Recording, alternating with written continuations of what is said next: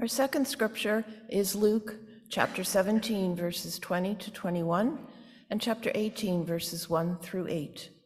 Once Jesus was asked by the Pharisees when the reign of God was coming, and he answered, The reign of God is not coming with things that can be observed, nor will they say, Look, here it is, or There it is. For in fact, the reign of God is among you. Then Jesus told them a parable about their need to pray always and not to lose heart. He said, In a certain city there was a judge who neither feared God nor had respect for people. In that city there was a widow who kept coming to him and saying, Grant me justice against my accuser. For a while he refused, but later he said to himself, Though I have no fear of God and no respect for anyone, yet because this widow keeps bothering me, I will grant her justice, so that she may not wear me out by continually coming. And Jesus said, Listen to what the unjust judge says, and will not grant justice to God's chosen ones who cry to God day and night? Will God delay long in helping them? I tell you, God will quickly grant justice to them. And yet, when the human one comes, will he find faith on earth? We celebrate the written word of Scripture. Thanks, be to God. God. We celebrate the living word, Christ among us. Thanks, Thanks be to God. Please pray with me. Loving God, open our hearts that we might listen to you, that we might listen for the cries of those in need. Write your word upon our hearts that we might embody your love for all people. Amen. This morning, our scripture is the parable of the persistent widow and the indifferent judge. It's a great little story. There's this judge who couldn't care less. Jesus says the judge has no regard for God or for people. What a great judge. And there's this widow who has a case, a cause, a plea, and she brings it to the judge. She wants justice. The judge ignores her and ignores her and ignores her the widow persists and persists and persists until finally the judge says, Okay, all right, even though I don't care about God or about people, I'll grant you justice. Because this widow's persistence is starting to feel like a slap in the face. Jesus tells this story and then he says, Listen to the judge. Won't God do better than that? Now, at first we might think, well, that's a pretty low bar. This judge who cares not for God, not for people, not for justice, won't God do better than that? Well, that is a good thing. Back in Alabama, I taught a law school class with student interns who were working with federal judges. I was visiting with one of the judges one day, Judge Inge Prytz Johnson, and she shared with me her path to the bench. She was an unusual judge for Alabama. She was Scandinavian, born in Denmark. She practiced law in Denmark, immigrated to the US, and then went to law school all over again in the United States and became a lawyer and then a judge. Before she was appointed by President Clinton to be a federal judge, Judge Inge Prytz Johnson had been elected, she'd been elected as a state judge in rural Alabama. That's somewhat unusual. If she had any accent at all, it wasn't a Southern accent, which marked her as someone who wasn't from around here. Not letting that hold her back, she ran for circuit judge and she went door to door with just one campaign promise. As a judge, I will read every piece of paper that you file with the court that struck me as a rather unexciting campaign slogan. I will read every piece of paper you file with the court, but it worked. She met people face to face, promised that she would read what they filed, she would listen to what they had to say, and then Then she would judge, and she was elected and reelected for 20 years because that mattered to people. It may be such a simple thing. I will listen to your case. Your plea for justice will not fall on closed ears and an indifferent heart. As a judge, I will take you and your case seriously. It was a simple thing, but it was no small thing. She promised them the dignity of being seen and being heard with the opportunity for justice. The judge in this parable, only through the persistence of the widow, finally listens to her cause. And Jesus says, Won't God do even better than that? Pray and God will listen. That is no small thing.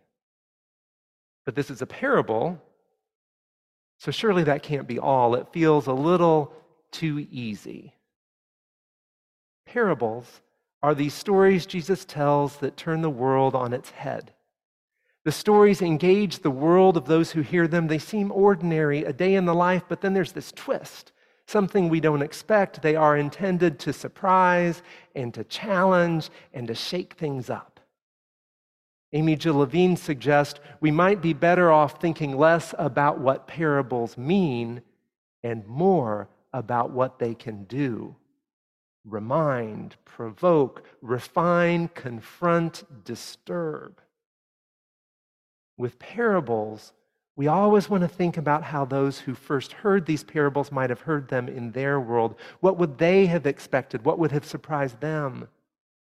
And maybe in their world, the people who heard, first heard this story, they wouldn't have expected much better from the indifferent judge.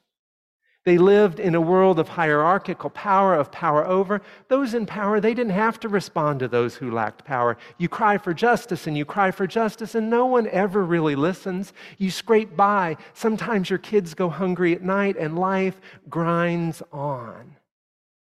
But in this parable, someone actually grabs the attention of the powerful and wrestles justice out of the powerful. This, this widow this woman in this patriarchal world, this woman cries out and cries out and cries out, I will not be ignored. And she causes the indifferent judge to finally listen and to grant her justice. The world of this par- parable is actually different from the world the people knew. Their tradition, the law, requires above all care for the widow, the orphan, and the immigrant. But more often than not, in their world, those pleas fell on hardened hearts.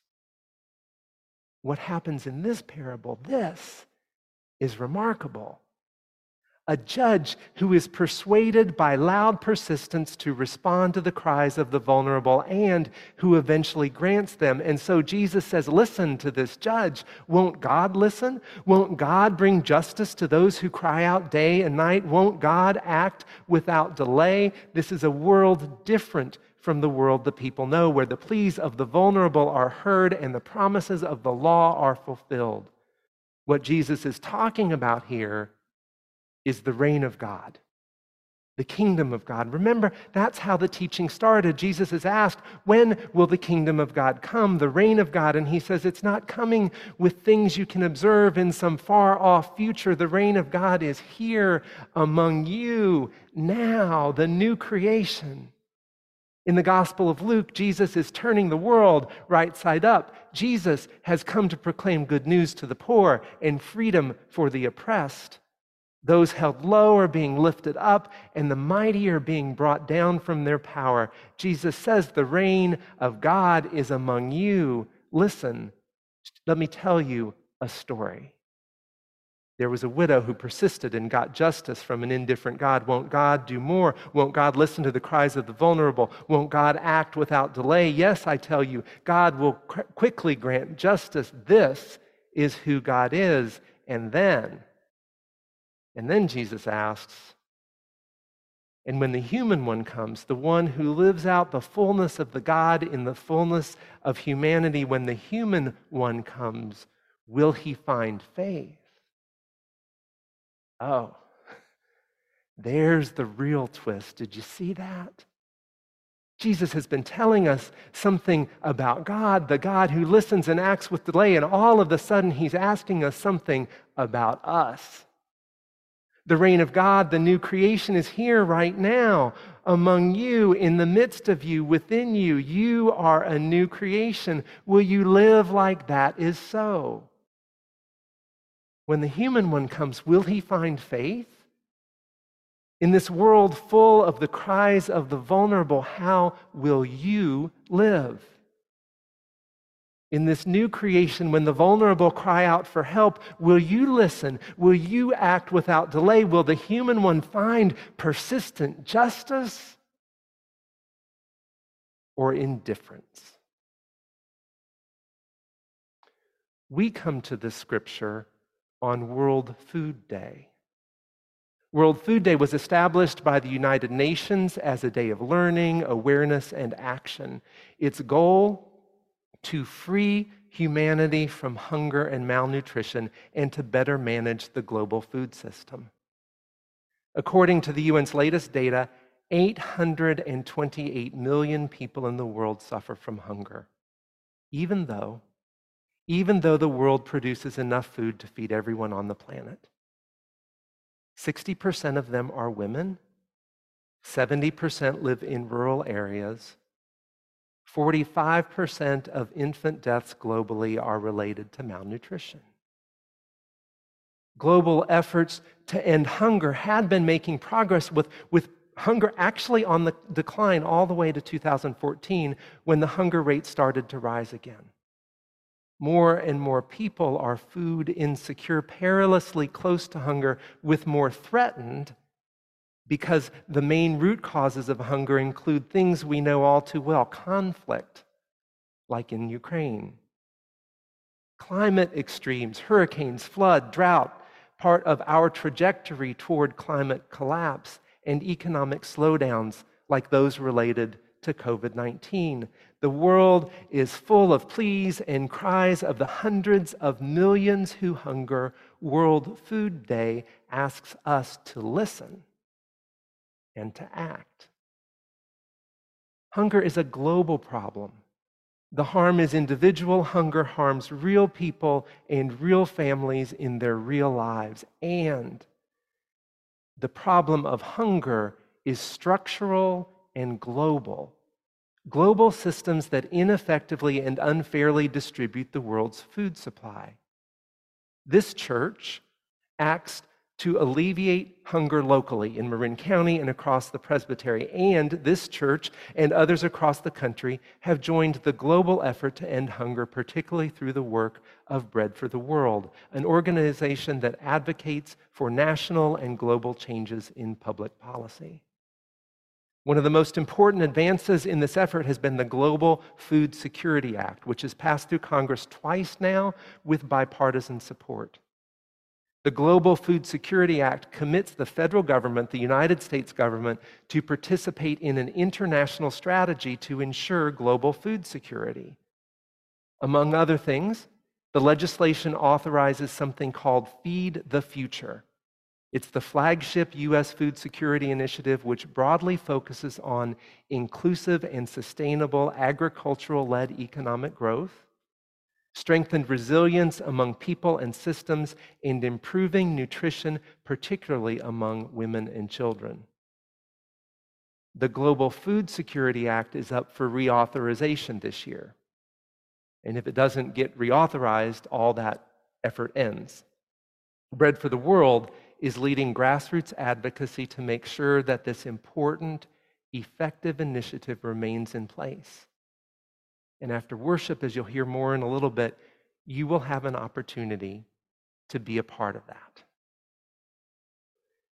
We come to this morning's scripture on World Food Day, and we find an indifferent judge who is ultimately moved to justice by the widow's persistence. In the parable and in Jesus, we experience a God who hears the cries of the vulnerable, the hungry, the poor, the oppressed, and responds without delay. Jesus says the reign of God is among you. You are the new creation. Will you live into that? Will you listen? Will you act? This morning, we have specific ways that we can act, that you can act right here, right now, before you leave church. As Barbara's going to explain in just a moment, this morning we're participating in Bread for the World's Offering of Letters campaign. Bread for the World is coordinating this letter writing campaign like the persistent widow, letter after letter after letter, to policymakers to amplify the cry of the hungry, to argue their case, and to work to change the systems that maldistribute the world's resources. During children's time, the children led us in gathering food for the food bank. You can continue to bring in your cans and food. Do that again next week. Next week is the sensibility offering, our presbytery wide collaborative hunger action effort. You can bring your sensibility offering here, or you can go online right now or during the offering and give to sensibility efforts to alleviate hunger. We know that our own Nick Morris is the executive director of Marin Street Chaplaincy. You can continue to give or to volunteer there. And of course, you can pray. That is, after all, how this parable is introduced. And then Jesus told them a parable about how they should pray and never give up. Pray, but I thought we were talking about action. This week, I, excuse me, I ran across a piece in the Atlantic written by a Muslim writer, Abdullah Shihipar. He was writing not long after the Uvalde killings, reflecting on that phrase, thoughts and prayers. He wrote about it in an article titled, The Kind of Prayer That Could Make a Difference. He noted that the phrase thoughts and prayers spoken in response to deep suffering has too often become synonymous with doing nothing. Drawing from his tradition, though, Shihipar wrote this Prayer is so much more than just a figure of speech. In its best form, prayer combines reflection, listening, with an intention to act. If prayer is not coupled with an intent to act, then we're really just asking God to take care of something that we won't. In response to human suffering, even every prayer. Every prayer he writes, every prayer is a reminder of what we need to do. Rabbi Abraham Heschel once said that when he marched with Dr. King at Selma, he felt like his legs were praying. A life of prayer engaged in the deep need of the world, in their tradition and in ours. This parable of the indifferent judge and the persistent widow doesn't just give us a new and a clearer version of God, God who listens to the cries of the vulnerable and acts without delay. It gives us a new vision of us. A new vision of us and of our relationship to each other and to God, all of us part of the new creation we experience in resurrection and the life we live in Jesus Christ. At the Last Supper, Jesus stands in the midst of the disciples and says, I am among you as one who serves. In this story, Jesus tells them a parable about that. This parable invites us to join in and to persist in the cries of the widow, the vulnerable, and the hungry to listen with God to the deep need of the world, to live together into the new life, the new humanity we have in Christ, to act without delay, to pray, and never, never give up.